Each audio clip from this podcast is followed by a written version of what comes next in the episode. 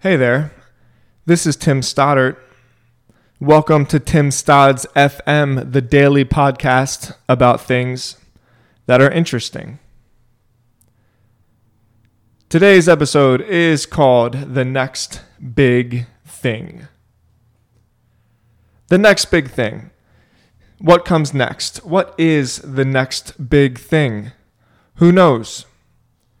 Do you think that the boys at Google knew what they were creating when they were creating it? Do you think Zuckerberg had plans for literal world domination or that J.K. Rowling was writing her stories with intent to be the highest selling author of all time? Nope. They simply did what they did because it felt like the right thing to do.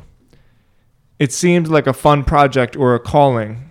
It was work that they needed to share with the world. And in doing so, their work changed the course of all of our lives. So, what's next? What is going to be the next big thing that comes along and changes all other things? You can't guess it, you can't predict it, you can't fabricate what the public will cling on to or what ideas will spread. In fact, when people try to claim the next big thing, it almost always ends in a flub. Does anybody remember Google Glass or Digg? Do you remember how big those things were going to be? Meanwhile, Pokemon Go is revolutionizing augmented reality, and web apps like Pocket are slowly bringing long form content and well researched journalism back into modern culture. The New York Times is successfully creating a subscription model online newspaper, and Facebook stock finally seems to be in its death spiral. Donald Trump is president. Who saw that coming? This is all proof that your work has just as much value as the next person's.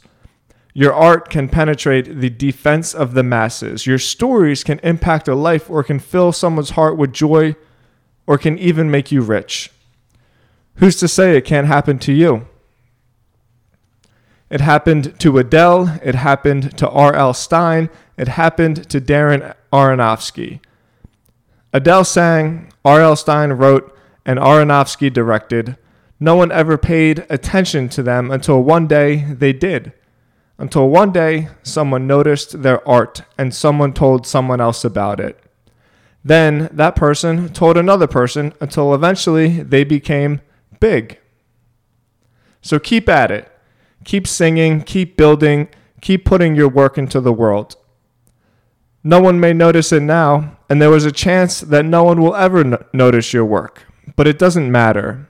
What other choice do you have? You have work to be done and something to share. So go on and share it because you might be next. Guys, thank you so much for listening to my podcast. I really appreciate all of the support. If you could leave me a rating or a subscription on iTunes, that's the best thing you can do to support the show. And I invite you to join my weekly newsletter. Design your successful life at timstoddart.com slash newsletter. We'll talk to you tomorrow. Have a great day.